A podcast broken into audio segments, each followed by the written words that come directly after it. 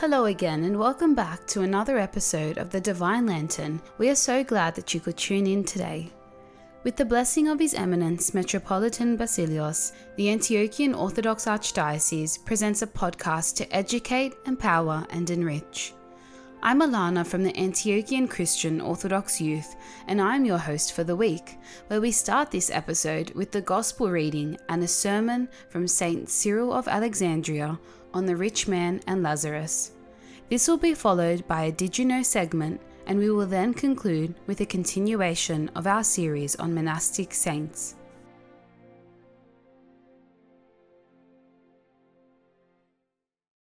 Luke chapter 16, 19 to 31. The Lord said, There was a rich man who was clothed in purple and fine linen, and who feasted sumptuously every day. And at his gate lay a poor man named Lazarus, full of sores, who desired to be fed with what fell from the rich man's table. Moreover, the dogs came and licked his sores. The poor man died, and was carried by the angels to Abraham's bosom. The rich man also died and was buried, and in Hades. Being in torment, he lifted up his eyes and saw Abraham far off and Lazarus in his bosom. And he called out, Father Abraham, have mercy upon me, and send Lazarus to dip the end of his finger in water and cool my tongue, for I am in anguish in this flame. But Abraham said, Son, remember that you in your lifetime received your good things, and Lazarus in like manner evil things. But now he is comforted here, and you are in anguish. And besides all this, between us and you a great chasm has been fixed, in order that those who would pass from here to you may not be able, and none may cross from there to us. And he said, Then I beg you, Father, to send him to my father's house, for I have five brothers, so that he may warn them, lest they also come into this place of torment. But Abraham said, They have Moses and the prophets, let them hear them. And he said, No, Father Abraham, but if someone goes to them from the dead, they will repent. He said to them, If they do not hear Moses and the prophets, neither will they be convinced if someone should rise from the dead. A sermon from St. Cyril of Alexandria. When Solomon was offering up prayers in behalf of his kingdom, he somewhere said unto God, Give me wisdom, even that which abides by your throne. And God praised him for earnestly desiring such blessings as these. For there is nothing better for men than sacred gifts, of which one worthy of our acceptance and that perfects in blessedness those who have been accounted worthy of it. It is the wisdom which God bestows, for it is the sight of the mind and heart and the knowledge of every good and profitable thing. And it is our duty also to be enamoured of such gifts as these, that being counted worthy thereof, we may rightly and without error approach the Saviour's words. For this is useful for us unto spiritual improvement and leads us into a praiseworthy and blameless life. Come, therefore, that being made partakers of the wisdom which is from above, we may examine the meaning of the parable now set before us. It is necessary, however, I think, in the first place to mention what was the occasion which led to his speaking of these things, or what Christ intended to illustrate in so excellently sketching and describing the parable set before us. The Saviour, therefore, was perfecting us in the art of well doing and commanding us to walk uprightly in every good work, and to be in earnest in adorning ourselves with the glories which arise from the virtuous conduct. For he would have us be lovers of one another, and ready to communicate, prompt to give, and merciful, and careful of showing love to the poor, and manfully persisting in the diligent discharge of this duty. And he especially admonished the rich in this world to be careful, and to guide them in the way which becomes like saints. He said, Sell your possessions and give alms. Make your purses that grow not old, a treasure that does not fail for ever in heaven. Now the commandment indeed is beautiful and good and salutary, but it did not escape his knowledge. That is, it is impossible for the majority to practice it. For the mind of man has ever been, so to speak, infirm in the discharge of those duties which are odorous and difficult, and to abandon wealth and possessions and the enjoyment which they give, is not a thing very acceptable to any, inasmuch as the mind is early clothed and entangled, and it is where in indissoluble cords which bind it to the desire of pleasure. As being therefore good and loving unto men, he has provided for them a special kind of help, lest eternal and never ending poverty should follow upon wealth here, and everlasting torment succeed to the pleasure of the present time. For make yourselves friends, he says, of the unrighteous mammon, that when it has failed, they may receive you into eternal tabernacles. And this, then, is the advice of the one providing them with something which they can do. For if he says you cannot be persuaded to give up this pleasure loving wealth, and to sell your possessions and make distribution to those who are in need, at least be diligent in the practice of inferior virtues. Make for yourselves friends with the unrighteous mammon. That is, do not consider your riches as belonging to yourselves alone. Open wide your hand to those who are in need assist those in poverty and pain, comfort those who have fallen into extreme distress, console with those who are in sorrow, or oppressed with bodily maladies, and with the want of necessaries, and comfort also the saints who embrace a voluntary poverty, that they may serve God without distraction. Nor shall your doing so be unrewarded, for when your earthly wealth abandons you, as you reach the end of your life, then shall they make you partakers of their hope and of the consolation given them by God. For he, being good and kind to man, will lovingly and bountifully refresh those who have laboured in this world, and more especially such as have wisely and humbly and soberly borne the heavy burden of poverty. And somewhat similar advice the wise Paul also gives to those who live in the wealth and abundance respecting those in misery. Your abundance shall be to supply their falling short, in order that also their abundance may supply your falling short. But this is the advice of one who enjoins that simply which Christ spoke Make to yourself friends of the unrighteous mammon, so that the commandment is well worthy of your admiration, and that our refusal so to act will cause our ruin, and bring us down to the inextinguishable flame, and to an unavailing remorse. He plainly shows by weaving for us the present parable for there was a certain rich man, he says, that he clothed in purple and fine linen, feasting sumptuously every day. And a certain poor man whose name was Lazarus had been cast down at his gate full of sores. Here observe, I pray, and mark accurately the Saviour's words.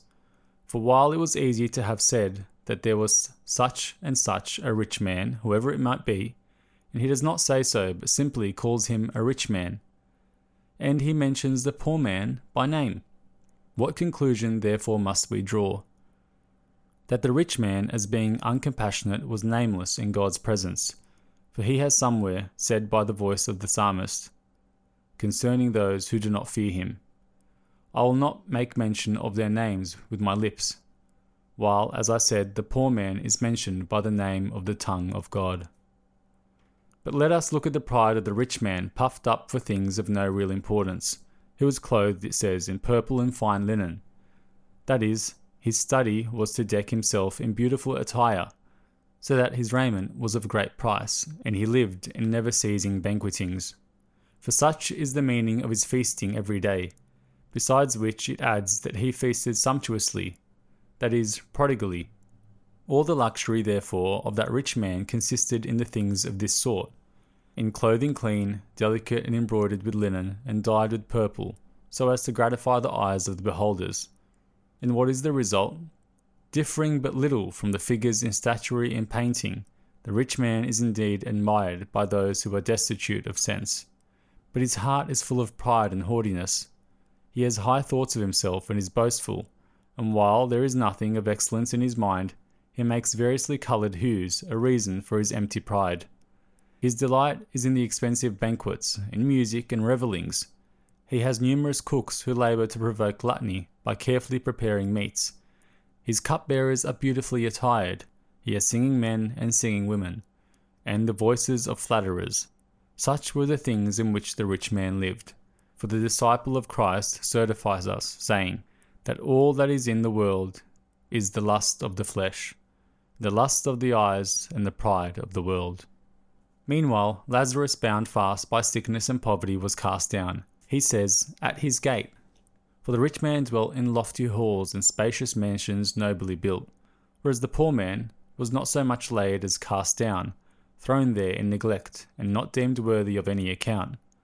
Cut off from compassion and care, he would have liked to satisfy his hunger, having gathered the worthless morsels that fell from the rich man's table. He was tormented, moreover, by a severe and incurable malady. Yes, even the dogs, it says, licked his sores. And that, as it seems, not to injure himself, but rather, so to speak, as sympathizing with him and tending to him. For with their tongues they ally their own sufferings, removing with them that which pains them and gently soothing the sore. But the rich man was more cruel than the beast, for he felt neither sympathy for him nor compassion, but was full of all mercilessness. And what the result was, the outline of the parable teaches us in what follows, but it is too long to tell now, for lest my discourse should prove more than sufficient for my hearers, and the fatigue beyond the due measure to him who speaks, stopping now from due regard for the good of both myself and you.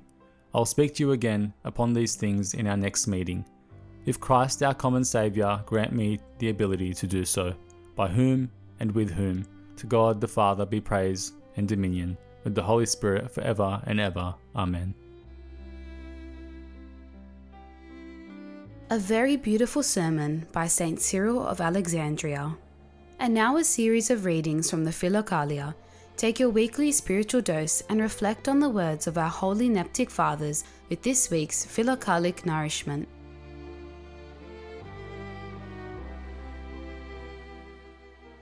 Pray persistently about everything, and then you will never do anything without God's help. Undistracted prayer is a sign of love for God, but careless or distracted prayer is a sign of love for pleasure. St. Mark the Ascetic.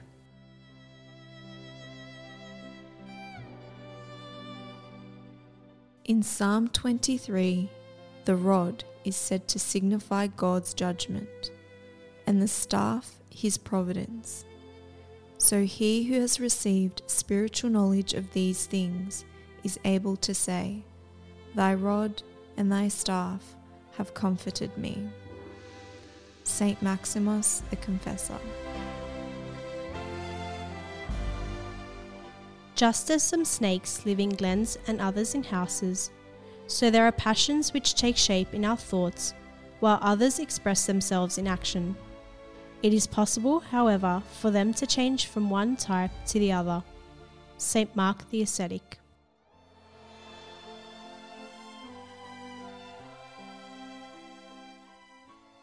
On October 30th, in the Holy Orthodox Church, we commemorate the holy martyrs Zenobius and his sister Zenobia in Cilicia.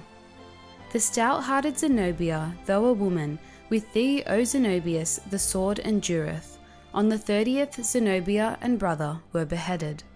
Inflamed with zeal for the faith, these two, with great love, gave away their riches to the poor. Because they were so open handed, God shielded them from all evil by men or demons. The generous and merciful hands of Bishop Zenobius were endowed by God with the gift of wonder working, so that Zenobius was able to heal the sick.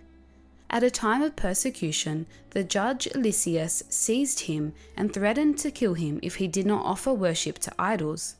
Holy Zenobius replied, Life without Christ is not life, but death and death for Christ's sake is not death, but life. When Zenobius was put to harsh torture, his sister Zenobia presented herself before the judge and said, I also want to drink this cup of suffering and be crowned with that wreath. They were both beheaded with the sword in about 285, and thus brother and sister entered into the immortal kingdom of Christ the King. On this day, we also commemorate the apostles Cleopas and Artemas of the Seventy, and Venerable Joseph and Kyriakos, patriarchs of Constantinople. By their intercessions, O Christ God, have mercy upon us. Amen.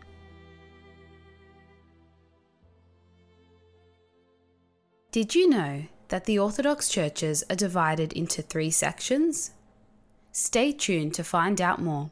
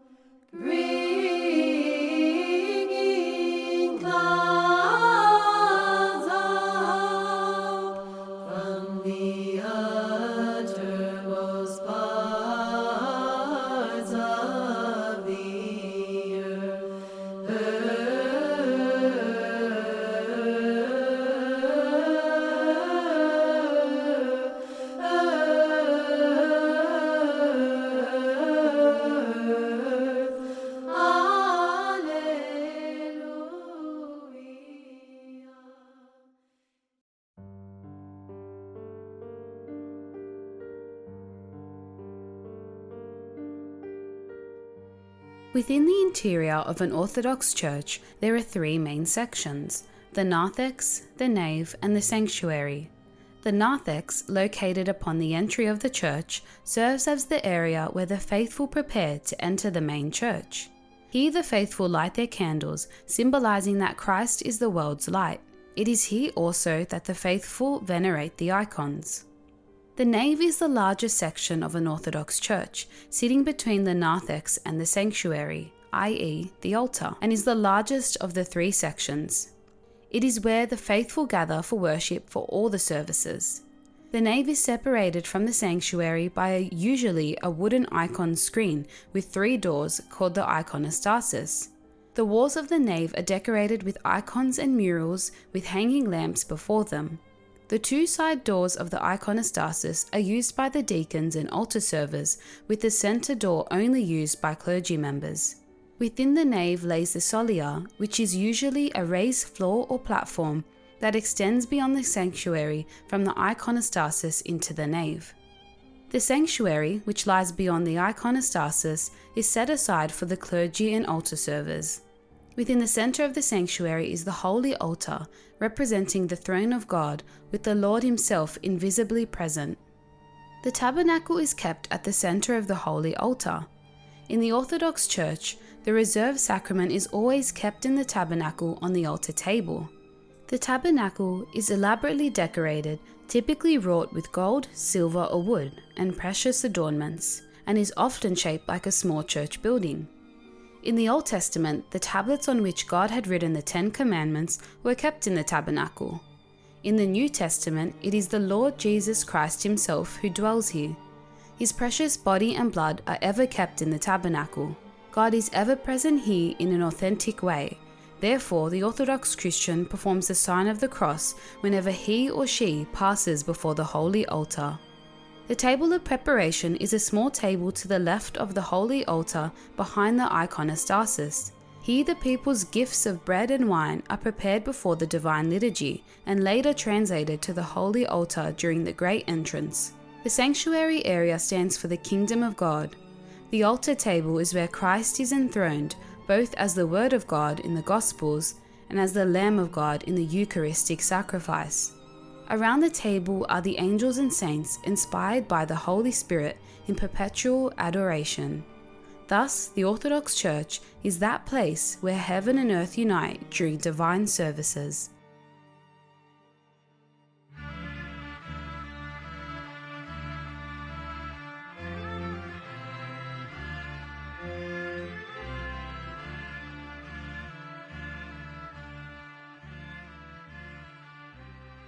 The following segment is a reading from the Lives of the Saints, or Synaxarion. We have chosen to continue our collection of readings on the lives of the monastic saints, of which we are thankful to bring a selected number of edifying accounts. Monasticism is the ancient Christian practice of withdrawal from the world in order to dedicate oneself fully and intensely to the life of the gospel, seeking union with Jesus Christ. The focus of monasticism is on theosis, the process of perfection to which every Christian is called. We hope that these synaxarions will encourage you to put on the likeness of Christ, as did these ascetics and vessels of grace.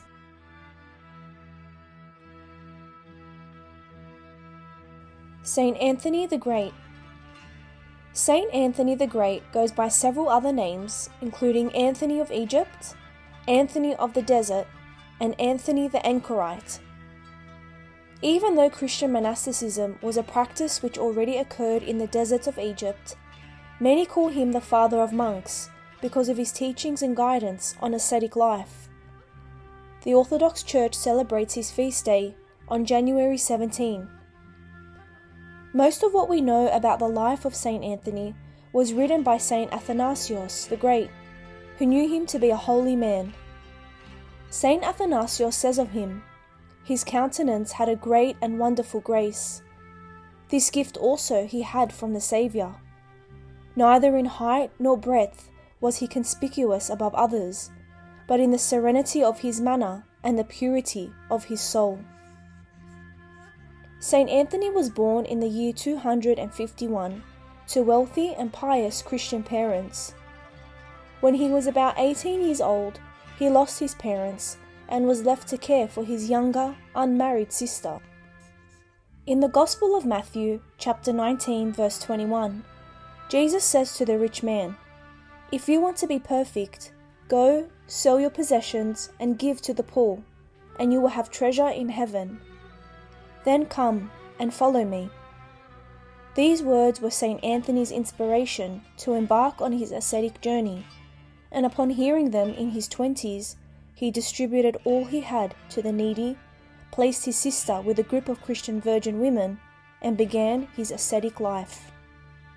He lived simply, close to the village where he was born, and worked with his hands to earn his livelihood. He undertook almsgiving for the poor and studied the ways of other ascetics in the area from whom he took guidance. He became the disciple of one particular ascetic who advised him on spiritual life. In this period of his life, the devil often subjected St. Anthony to temptations of a carnal nature, troubled him with thoughts of his former life, and caused doubt about the path he'd chosen. St. Anthony was able to overcome these attacks by constant prayer and meditation on Christ. He realized the devil would not give up so easily, so over time his prayer intensified and his way of life grew stricter and more restrained. Eventually, St. Anthony would eat only after sunset, sleep only on every third day, and pray the remainder of the time.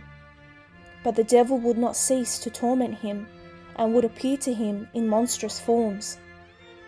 St. Anthony would protect himself with the life creating cross and would overpower the devil with prayer. St. Anthony sought greater solitude and so moved away from his village into a tomb in a graveyard. Here he would be attacked, wounded, and left for dead by devils who intended to kill him, but upon regaining consciousness, St. Anthony requested to the friend who found him wounded and unconscious that he be taken back to the tombs. St. Anthony's faithfulness to God proved greater than the damage which the devil could do. St. Anthony set off for the desert in his endeavour to increase his labours further. He found an abandoned fortress in the mountain in which he dwelt, and despite incessant attacks by the devil to drive him out of this place, he continued to train himself in fasting and continuous prayer. At age 35, St. Anthony received the blessing of his spiritual guide to travel into the Thebaid desert and live as a hermit. The devil continued to attempt to hinder his journey by placing temptations of silver and gold in his path, but St. Anthony continued to resist. St. Anthony spent 20 years living in isolation. These years were filled with constant struggle against the devil, but by the end, he had achieved perfect calm. Over time, friends of St. Anthony began to entreat him for spiritual guidance, and gradually, monasteries began to surround his cell. St. Anthony acted as father and guide to those who sought salvation in the desert. He encouraged and inspired many people in the way of ascetic living, including those who were already monks, and taught them not to fear demonic attacks, but to fight against them with the power of the cross. Saint Anthony left the desert to defend Christianity on more than one occasion, with the first being during the persecution of Christians during the reign of Emperor Maximian. He attended the trials and interrogations of the persecuted and even accompanied them to their executions. God preserved his life through this period and following it gave him the gift of wonder working, which he used to cast out demons and heal the sick through prayer. However, Saint Anthony eventually sought greater isolation in the inner parts of the desert, where he would spend 85 years. Many people loved St. Anthony and sought his advice.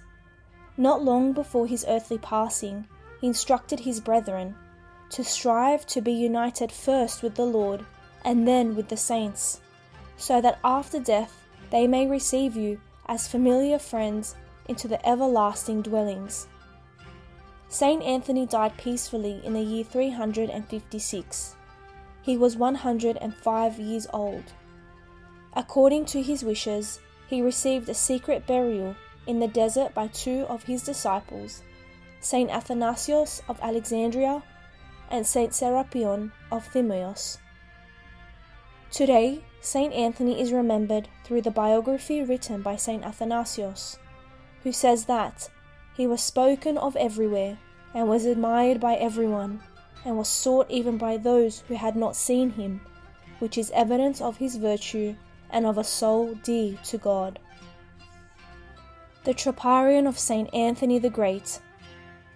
By emulating the ways of Elias the Zealot and following the straight paths of the Baptist, O Father Anthony, you made the desert a city and upheld the world by your prayers. Therefore, entreat Christ God that our souls be saved. Kontakion of St. Anthony the Great. You rejected the tumults of this life and lived a life of stillness, emulating the Baptist in every way, most righteous one. Therefore, we honour you with him, Father Anthony, the foundation of the Fathers.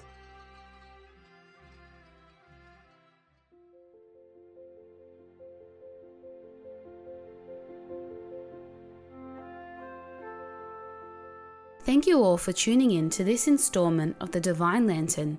If you liked what you heard, please subscribe on your favourite podcast provider and don't forget to share with your friends and family. Have a blessed day, and we hope to catch you next week.